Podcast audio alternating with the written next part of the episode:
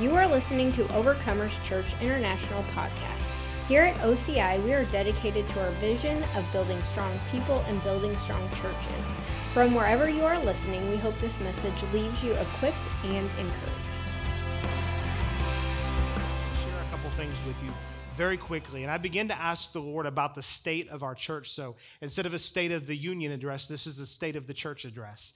And I only ask this question because oftentimes I'll be with the Lord and it's like, well, Lord, what do you want to tell me? And, and he'll, he'll often speak to me and say, ask me this question. And so I'll say, okay, I'll ask you the question. And then he'll give me the answer. That's just what we do sometimes. And I said, well, what is the state of our church right now? What do, how do you see it? And I want to tell you something, and I started to mention this earlier, but I'm going to go into it a little bit more.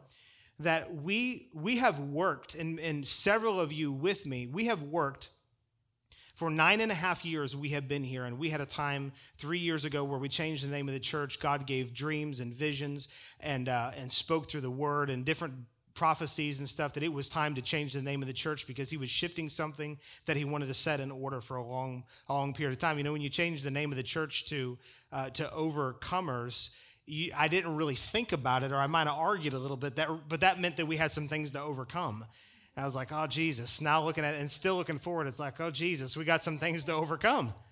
Because he calls you by your divine nature, by what he's put in you, and it's in our DNA to overcome. Well, if, if it's in our DNA to overcome, that means we're going to have some things to overcome. But you know what? The grace of God is sufficient for every single thing that we need to overcome in our life. And so, anyways, I just begin to ask the Lord, like, Lord, what's the state of the church? And for nine and a half years, I can tell you after nine and a half years of, and Liz, Liz knows, and I know Ron and Wendy know this, we have toiled in prayer, in preaching, in teaching, in conversation, in relationship to come to a place to where there was no disunity. And I can effectively tell you that after nine and a half years, I'm not saying we don't have any problems and everything's perfect, but I can tell you after nine and a half years, I don't have people looking to destroy me. There are some that still want to destroy me, some from without. I don't think there's any from within, but there's nobody in any place of influence in this church that has anything but the church and God's vision and God's heart at, at the forefront of their life. After nine and a half years, you know what message I've preached? Turn with me to Ephesians chapter 4. Let me show you something here. I'm going to give you the state of the church more accurately from Scripture. This will depict it a little bit better. For four, for nine and a half years, if there's been one message that I've preached alongside the gospel, because the gospel is where it's all at. I mean, the gospel, it's it. But Ephesians chapter 4, I have preached this and preached it, and every time I would come back and read it, it was like I knew what had to happen, and the only thing I could do was preach and teach it and love people and help people to understand it. But here's, let me tell you this. Here's what's so exciting about being at a place to where we have unity. And let me explain unity very quickly. It doesn't mean we all agree on everything. There's no way that all of you agree with me on everything. If you did, then you're not thinking for yourself. And that truly would be cultish. People call us a cult. I'm like, you have no idea. I teach people to think for themselves. A cult leader doesn't do that. Insane. I, I literally I wake up every day, go, thank you, Jesus, but then I'm still dumbfounded at some of the things. Uh, anyways, unity is something you come into because you value covenant. You value what you have with people, you don't emphasize what you don't have. And there's an emphasis on the unity that we have in the Spirit. And we have moved to a place to where I can say for all of the people that are in leadership and so many of you that serve on serve teams, by the way, thank you for all the ones watching online. Some of you might come here but can't be here, but some of you just can't be here geographically. Thank you for sowing and giving into this church, and you have a heart for what God is doing here. We have people from different states, several different states, that can't geographically be here, but see the hand of God on this ministry. And they give, they tithe, they do all. It's, it's just amazing to see what God's doing. But people that are really, truly unified according to scriptural unification, it's never, it's never about agreeing on anything, on everything. Let me say it that way on everything. And Amos says, How can any two walk together unless they be agreed? And I didn't understand that for a long time. I was like, Well, you know, I don't really agree with your, you know, interpretation of that particular scripture verse. How can we? It's not about that. We're always going to find things where we don't agree on. That's life. That's living and doing life with other human beings. But when it's saying that how can any two walk together unless they be agreed, it's talking about covenant. You know what covenant is? It's the death of two wills. And it's the coming together in oneness in the revival of a brand new will. The covenant is when you are more concerned about the greater than you are about the individual needs. Liz and I are in a covenant relationship with each other, and we both are individuals within that covenant. But when we got married, we didn't know this for a long time, but when we got married, essentially we said it's no more just Kent and it's no more just Liz, but now it's Kent and Liz together. And our individual needs are secondary to the overall need of the covenant. And when you are in covenant relationship with people and there is a problem, and you find people that are unwilling to sacrifice their thoughts, their emotions, their own personal will, their own ideals, their own agenda, their own gifting, their own thoughts, they're unwilling to sacrifice that for the sake of unity, that person is not in covenant with you. And you know what I found is that God, there was, and it, man, let me tell you something. I'm just being blunt with you. I'm a blunt person. I say it like it is. You want to know how I am in private? Just like this. It has been agonizing to watch people that you love come in and be with you, but then when it comes down to it, they can't just do the ultimate thing of lay down themselves completely for the sake of the entire good. But I have found a group of people, and God has found a group of people that have been willing to say, I'm a covenant person. Even if you don't understand that, let me tell you something. There's another layer, a lay, layer or a level. I, I combine those two together. There's another layer level of people here that have been willing to say, not my will, but the greater good of what God is doing in this church. That's what needs to be done. It's not about individual gifts, it's not about individual anointing. It's not. It's not about that. And anybody who loves unity would go, yes. And anybody who really wants to promote their gift will be like, well, actually, I've got something really great to offer. Yep. You better change your heart or God's going to sift you out. I'm sorry for anybody that's new here today. You're like, this is kind of, you know, when you, when you work and labor for years and years and years and years and years, I spent on the old carpet and I spent on this carpet on my face saying, God, can't we just love each other? Can't we just lay down our own, our own ambitions and our own thoughts and our own desires and our own pride to just come together under the name of Jesus and worship you and love you and move to? Can't we just do that? And finally, all of a sudden, we are there. We're there. It's there. Hallelujah. Listen to this verse. It says, therefore, and this is what I preached for so many years. And finally, I'm like, God. And I'm not saying we won't have any other problems. But I've learned something a lot. This could have come quicker if I had learned something. See, I don't take people that come in anymore that have giftings. And if you want to look at ministry like this, I don't come in and there's a there's I don't really I'm not big on hierarchy models, but I do understand that there's a top and things flow from the top down. I don't take people that have gifting anymore and put them here. People have to become sons and daughters of the house and be brought up in the house. Otherwise, what happens is you get different ideals, different hearts, different attitudes, different whatever, the good, bad, and, the, and whatever in between. And that begins to flow down and affects all of the people. My heart, my, and Liz is my witness, my heart is to raise people up and see people go way beyond me. But you, people, before they can be raised up, they have to become a son or a daughter of the house. This is why I don't, my, really what I want, if anyone were to come to me and say, What do you really want? What can I do for you? I want you to jump in and I just want you to serve. Yeah, but I, I can prophesy. So what? You coming to a place where you just jump in and serve reveals to God and it reveals to the leadership that it's not all about you. Then you can capture the culture of what God's doing here.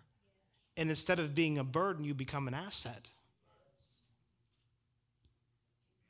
Well, I'm not sure that I, I really want to just jump in and do that. Well, listen, I, I love spectators. People can sit and spectate all they want to, but they're not, you're not going to grow unless you jump in and really become a part. You know how my kids grow? Partly, I make them work. It's good. Well, you're not my father. You can't make me work. Okay, fine, whatever. Don't destroy the analogy because you don't think I'm your father, all right? It's no problem. But I am a father in this house. I'm the father in this house. Not above Father God. Don't misunderstand me. But I make my kids work because it's good for them. And you know what? They, they've gravitated and, and they understand the culture of our home. And they're able to help bring uh, nutrients and things to our home. And you know, if you just take it like this, if you had, and I've probably used this analogy before, but let me just say this: if you had, if something happened to me, in my, and so in my own personal home, something happened to me, and there needed to be a man step up and lead my household, and we had Kingston over here, and Abraham was just up here. Abraham's Ron's son. Who do you think would be better to lead my house? Would it be Kingston or would it be Abraham? It'd be Kingston. Why? He's the son of the house. Does that mean that Abraham's no good and he can't do anything? Or no. It'd be the reverse roles. If something happened to Ron, Kingston wouldn't be the best one to lead that home. It would be Abraham. He's the son of the house. So there's something about coming in and just saying, Here I am. I just want to serve. And see, you know, sometimes people have a hard time hearing this, like, well, pastors are just being so controlling and they want people to just come in and work, work, work, work, work. I mean, I've heard that stuff my whole life. And yeah, there's some pastors that are controlling and they just want people to work, work, work, work, work. There's some that are like that. This one's not one of them. I will love you whether you lift a finger or not, but I will never promote anybody ever again for the rest of my ministry if they're not willing to be a son or a daughter of the house and come in and say, Here I am. What can I do to help be a benefit to what's going on around here? Because when people come in, all that glitters is not gold, and they've got like this gift and that gift, and they've got this flashy thing, and they, they can do this and they can sing. And, and I love all of that. And I want to take those gifts and I want to I want to nurture them and allow the Holy Ghost to prune them and, and, and put things in them or whatever. But I'm not going to put people in a position of authority until they've shown that they really have a heart for what God is doing here and can be raised up to be a benefit and a blessing. Is that does that make is sit okay with everybody? I actually wish I could minister this in another church. Ooh, I can't wait till the next time I get to go out somewhere. I'm gonna, I'm gonna bless that pastor with this message. I am. Because this is what every pastor wants their people to hear, but they have a hard time saying it because they're afraid that the people are going to get offended. Well, I'm not really afraid if you're going to get offended. If you're going to get offended, you're going to get offended about this or something else. And so I might as well just say it right now. You won't, the people that grow the least are the ones that do the least.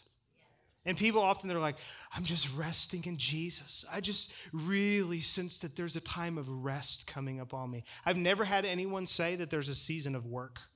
I really feel like the Lord's calling me into a season of work. Never. Don't get, don't get confused resting in Jesus and not working. They're two different things. I, I have learned that you can be working your tail off and be totally at rest, totally at peace, and enjoy in Jesus. Or you can be a total couch potato and be in total turmoil on the inside.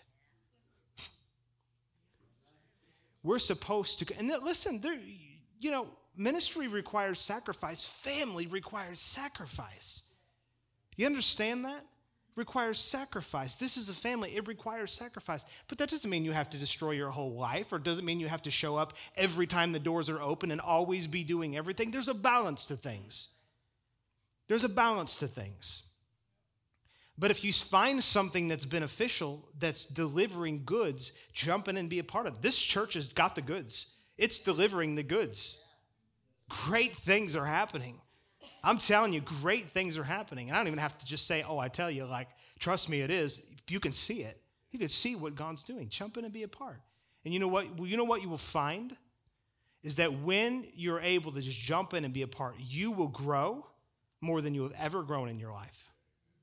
You will grow by serving more than you've ever grown in your life. And oftentimes people want the ear of the the pastor, the head leader, or whatever. And I, and I understand that because you have amazing things in you that I probably need to hear. But I've just learned I don't give my ear to people that are not invested into what God is doing here. If I did, I'd be all over the place. And I used to be like that. Man, I hope this, this is coming across in love because it means to be coming across in love. I mean it. But I'm a person of order. I want freedom, creativity. I've even got plans. We've got so many creative people in here that I don't even understand that, but I appreciate it. You know, I, am not a creative person naturally, but the Creator lives on the inside of me, so I am a creative person in Jesus' name by faith. But just naturally, I'm not wired that way, but a lot of people are. And I want that to come forward. And, you know, I want to see all those kind of things. So I've got great plans and, and with things of that nature or whatever, and all kinds of other things. But there has to be order when it comes to God created the, the whole world and he created, right? Super creative. He's the most creative person that's ever lived. God's a super creator but he did it within seven days and he did things in a particular order and in a particular way. And for years, and I've gotten way off track and I'm trying to come back around. Not really. I said a lot of stuff I just been in my heart to say.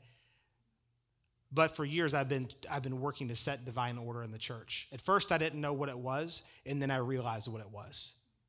If there is it says this in James, I believe it's chapter 4, it says that where there's envying, and self seeking, there is confusion in every evil work.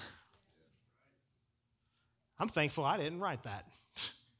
James did, and it's part of the Bible. Where there's envying or self seeking, some translations put, there is confusion in every evil work. So it's like when you put yourself in my position, it's like, how do you eliminate all the self seeking? and all the envying and striving and all that kind of stuff, you have to set things in divine order and then begin to raise up people like that. And it's almost like we're not at ground zero, but it's almost like, according to the word, we're at ground zero.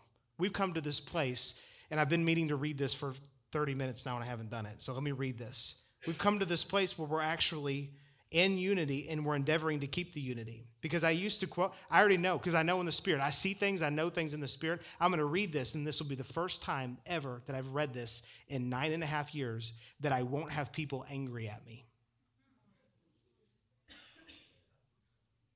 Listen, I'm bearing my soul to you. I've read this because I've known truth needed to go forward, and I've had people angry at me. Many times they expressed it, sometimes they expressed it, but oftentimes I could feel it, and sometimes I could even look in their face was red. It says, I therefore, the prisoner of the Lord, beseech you to walk worthy of the calling with which you were called. And it's like, oh yes, I'm the I'm the greatest, you know, musician that ever. I'm, I'm just I'm the greatest apostle. No, listen, look what he says. What are you called to? With all lowliness and gentleness, with long suffering, bearing with one another in love. You know why you got to bear with people? You know what it means to bear? It means to put up with them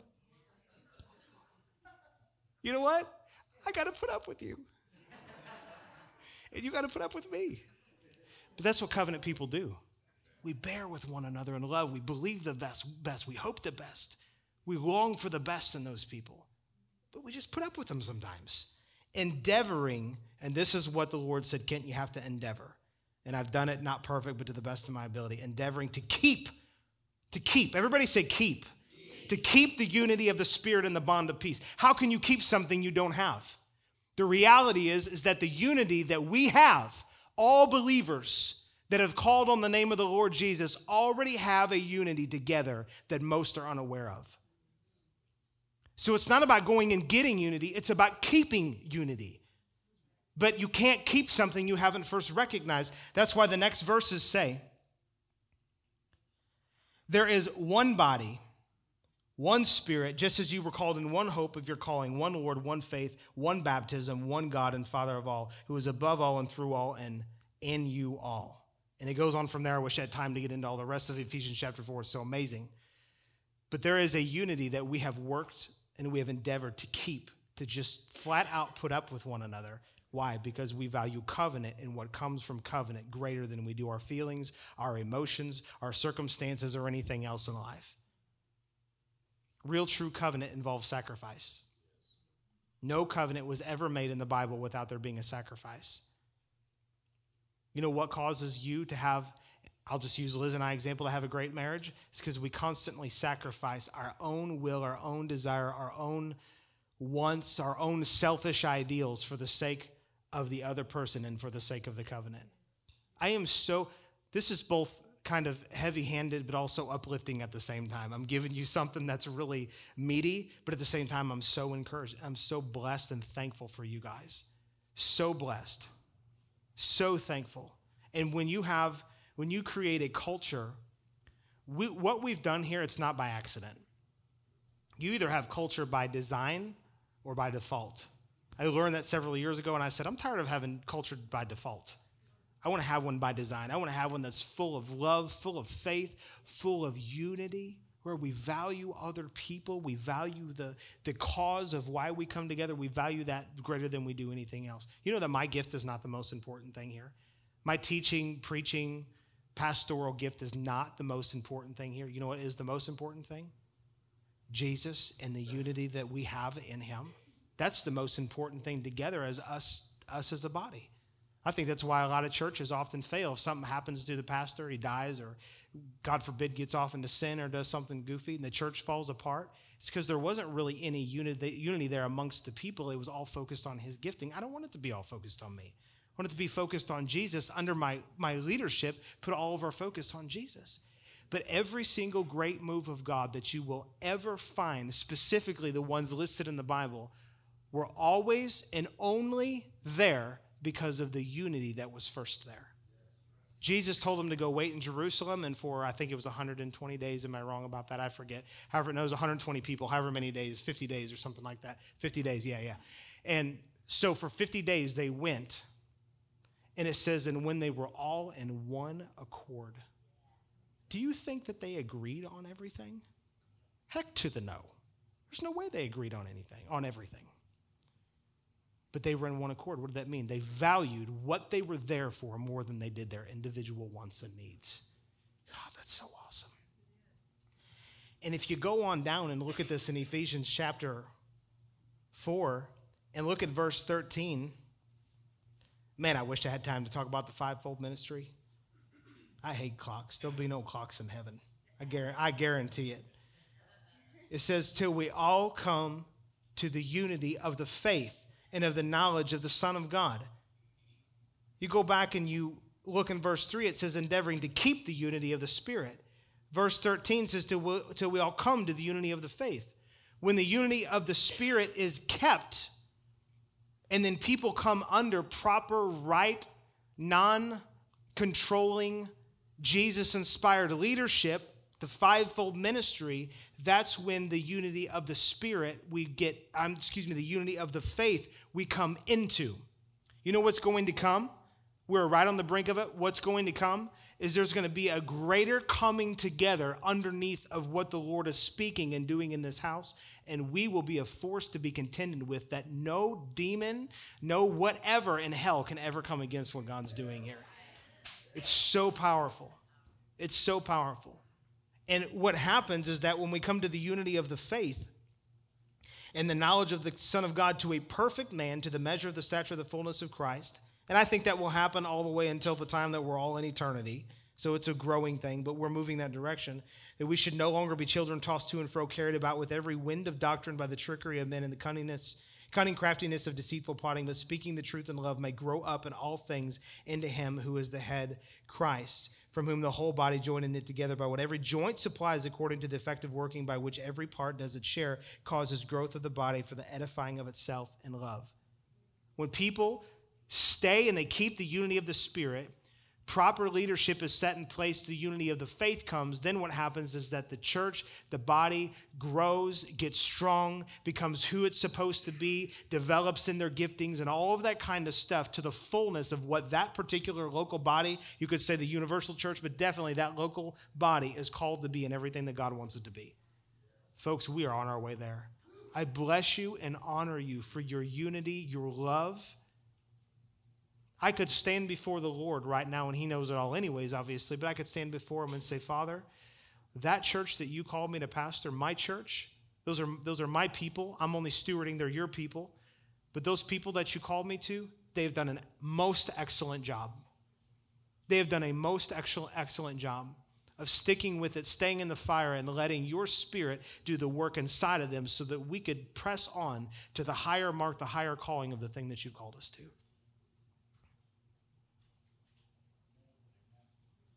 Amen. That's awesome. It's awesome to be part of something bigger than just you. When you're wrapped up all in yourself, you, how does it go? You make a small package. But man, when you're wrapped up in Jesus and wrapped up in his love and the people that are around you that God's called you to be with, covenant people don't cut and run. And unfortunately, we live in a society where divorce rate is extremely high. And I'm not condemning anybody who's been divorced or part of a divorced family. Probably everybody in here has been affected by divorce. I guarantee you, everybody on some level has been affected by divorce in here. No condemnation. But it's the world that we live in. And it speaks that kind of in and out, back and forth, speaks wrong about what God really says about covenant people.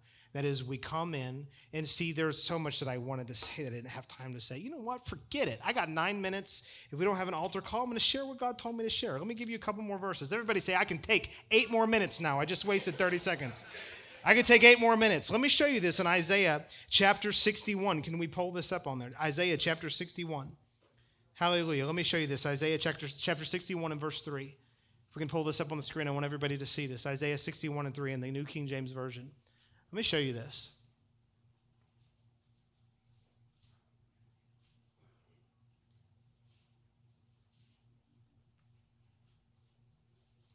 And then we're going to go to Psalm 92, 13. So get, get that one ready. But Isaiah chapter 61 and verse 3. Is it going to work? It may not work. Someone yell at me if it gets up there. Hey, technology's taking my time away, so I get extra time. Felt a little bit of a groan there. You know what? You just leave at noon if you got to leave, okay? Isaiah 61 and 3. Let me show you this. I have. I don't even think that's the right verse. Oh, I'm in 63. Okay, here we go. Yes, Zion. To give them. Does this start with Zion, really?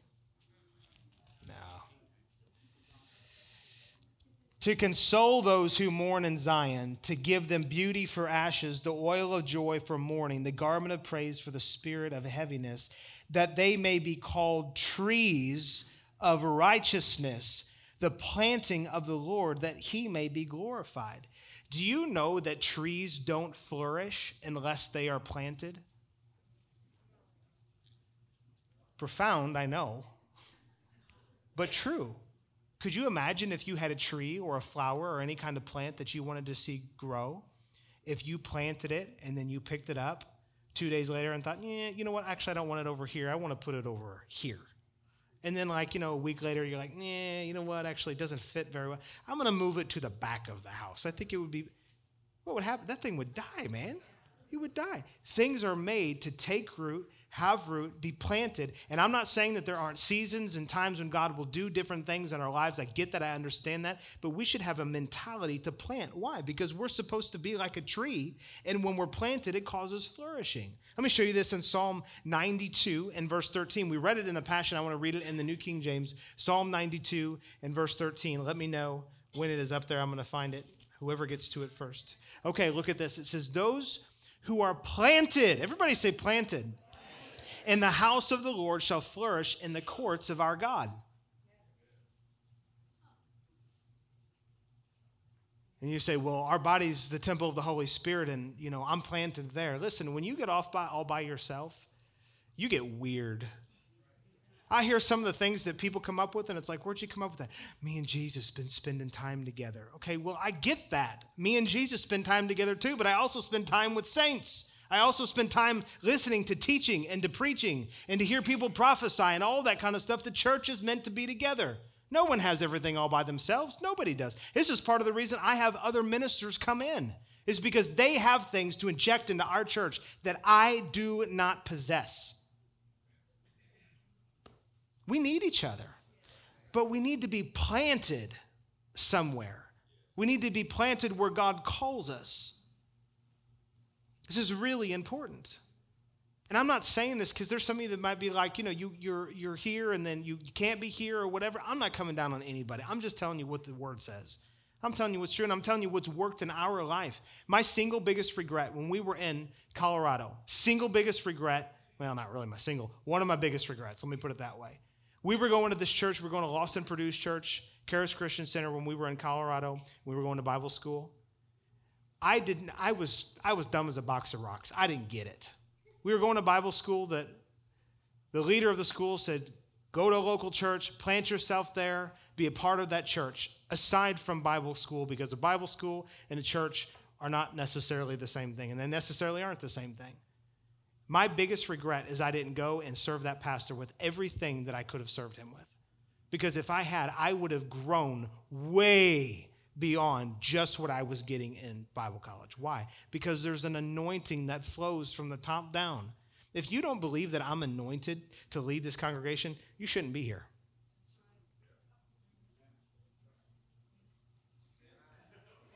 You have my full permission to leave if you don't think I. Oh, thank you, sir. I'll see. No, I'm just kidding. All those in the front are like, who's leaving? Nobody's leaving. I'm kidding. But seriously, if you really don't think that I'm called, anointed, appointed of God to be here and to lead, you shouldn't you should never sit under somebody that's not called of God. You should never do that. But if I am, and I am, and if Liz and I are called here to lead this thing, you should come underneath of the leadership that we have so we can control every part of your life. No, so you can grow. Because, you know, there's a difference between, you know, some people and there's levels of this, I'll say this, as some people are in and out, up and down, in and out, up and down, in and out, up and down. But then some people come, but it's kind of like, what's going to happen? Okay, listen, after five years of being here or whatever, jump in, be a part, serve, help, give. You say, well, you just you're just trying to get people to work to accomplish your vision. Yes. Because my vision is God's vision, and it's a big vision. I need help. You know what? I want to make the live streaming stuff like five times what it is, but I don't have enough help. Just being honest with you, I don't have enough help. We actually we got the money. We got in all of our accounts right now. yeah, we got like two hundred and fifty thousand dollars in all of our accounts combined. It is a miracle. It's awesome. Yeah, come on, give the Lord a shout. We got we're ready to do something. When the building thing finally works out everything that the lord wants to do we can pounce on it. We can do it. It's going to be amazing. I'm so thankful for what god's done and is doing. It's just oh it's awesome. But listen jump in and be a part. What have you got to lose? Let me give you a couple reasons very quickly and then we're going to quit i'm going to give you two simple basic reasons this is heavy revy for the end, but I got to get back to ministering on healing. And so the Lord just put all this on me and said, Go for it. And I said, Yes, sir. Yes, sir, I'll do it. Here, let me give you two reasons why people don't plant. And again, planting can mean, because some people, they know they're not planted because they, they don't, they just don't, they're not a part of anything. They don't consistently go that they're, they're up, they're up. And a lot of times you'll see this with, oh, Jesus. Out, outhouse prophets, what I call them. They come and they leave a stench.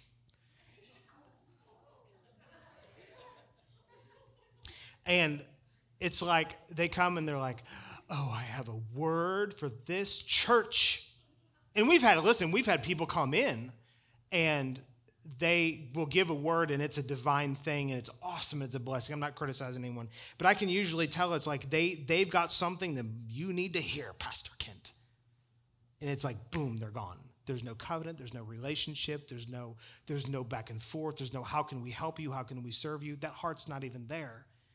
And so a lot of times you know we'll see that but here's a couple of reasons why people don't plant. Number one, I'm going to give the more difficult one first because the second one is a little less of a heavy revy. The first one is just flat out rebellion. People are just rebellious and they won't submit to any kind of authority. You're like, well, submission, that's a cuss word. How dare. You know what? The great, listen, let me tell you something. This is a God's, I can't do it because it's a new covenant. I was to say, God, if I'm lying, strike me dead, but he won't do that under the new covenant. The single greatest measure of what's caused me to grow in my life is submitting, coming under somebody else's mission. But it requires humility. It requires sacrifice. It requires cutting away of everything you want. But when you do that, then God can trust you with more. But it's when people are like, i just can't do that. And the Lord's like, oh, God, I have so much for you. If you would just lower your pride and your rebellion down and submit to a man or woman of God and watch what I will do in your life. But God, if God can't, if God can't trust you with that much, He won't trust you with the more. If you are not faithful in what is another man's vision, who will give you what is your own? God needs to give us what belongs to us, but He will not do it when we don't won't come to a place of submitting. Uh, let me ask: um, out of all the people that you would say, could I ask this? That you have a submitted heart to this church? Uh, no, I'm not going to ask that. Yeah, I'll ask it. Uh, who in here would like to say that I'm abusive and controlling and manipulative in your life? Anybody want to say that? like you really would say it. But you, who in here would say that you've come underneath of the leadership of this church and you have been uber blessed by doing it? Hallelujah. Thank you, Jesus. So oftentimes people, they won't come under because there's some rebellion in their heart. And coming under isn't necessarily like just, I'm coming to this church, but there's sometimes people will come in and they'll sit and it's like one foot in and one foot out and they won't really come under the vision of the house, and so they don't benefit. It's, it's like they're uprooted in their heart and they're not, they're not really established in the house of the Lord and with the leadership that's there. And so they really don't draw the benefits from what that thing has to offer. Is this too, is this okay? I'm saying it anyways, it doesn't matter. I'm just trying to give some love while I'm doing it. Let me give you the second reason. Here's the second reason why people don't plant because it's, it's because of self preservation. self preservation. They feel the need to preserve themselves. And it's because they've been hurt, they've been wounded. And listen, man, I've, I've been in, in, around enough. I've seen a, a lot of abuses come from leadership, plenty. And I get why people are often like at arm's length. I get it, I understand. But you can't stay in that place of being hurt. Otherwise, you'll never reap all of the things that God has for you. The church is God's plan. Jesus said, I will build my church and the gates of hell will not prevail against it. He didn't say, I'll build my parachurch ministry. He didn't even say, I'll build my family, although I believe in families very strongly. He didn't even say, I'll, bu- I'll build marriages, although I believe in strong marriages very strongly. He said, I'll build my church and the gates of hell will not prevail against it. The church is God's plan, but we have to really come to a place to where we invest ourselves, our life into it. We plant ourselves there.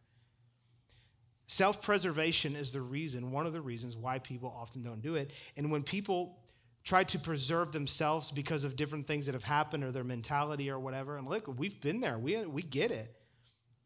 There's often a fear that comes in a fear of rejection, a fear of confrontation, a fear of exposure of their own humanity and faults. And people often are also afraid of a long term commitment. Let me tell you something Jesus is not afraid of a long term commitment. When he took you in, he wasn't afraid of it being a lifelong thing. You say, Well, I'm that way with Jesus, but I'll never be that way with a man. We're going to be together in heaven forever. Sorry if you don't like me. God's going to put my mansion right next to yours. I'm going to come out and be like, hello.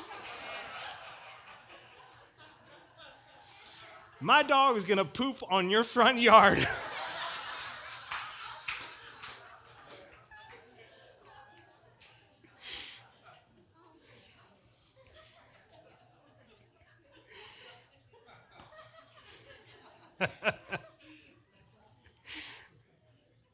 you got to have a little fun. Yeah? God might even have you like come over and mop my floor and you know, I don't I don't know. No, not really. Too far. Okay, too far. But we're going to be with each other forever. We're already in a covenant with each other. We just need to start acting like it. You'd be like, well, if I make a commitment, what are you going to do to me? Oh, there's a hazing that goes on. You don't even know. I mean, you think 101 and 201 is about an introduction and getting involved in our church? It's a secret society. We put the cult in culture.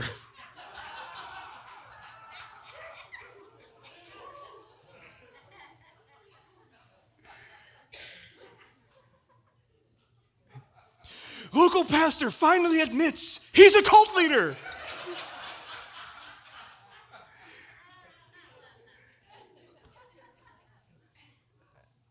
not going to do anything other than say, I'm so glad you're on board with what we're doing.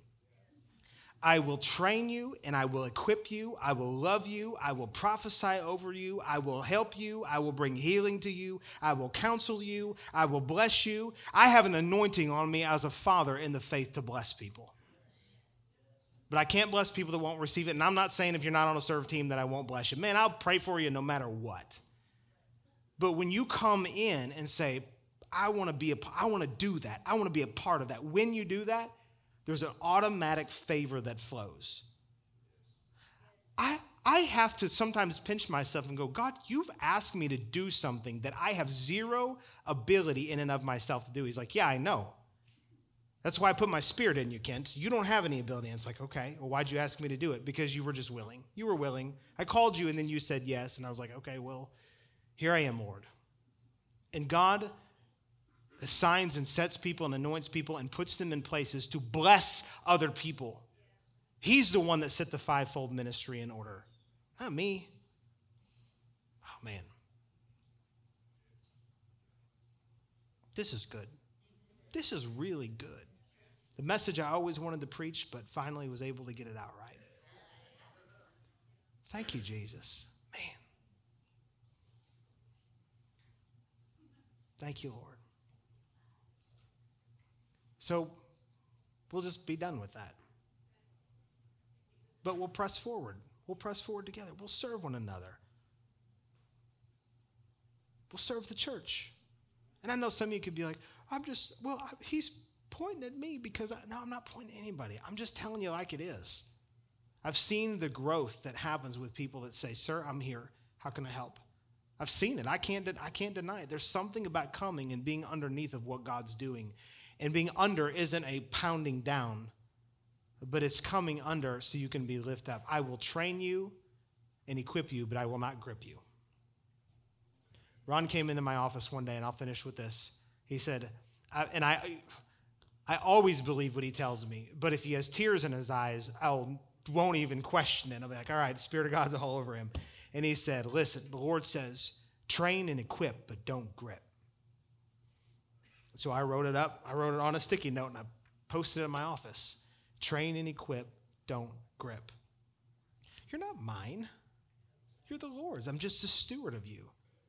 So if you allow yourself to come underneath of the leadership, you will flourish. And if you don't, you can have a full refund. It's no problem.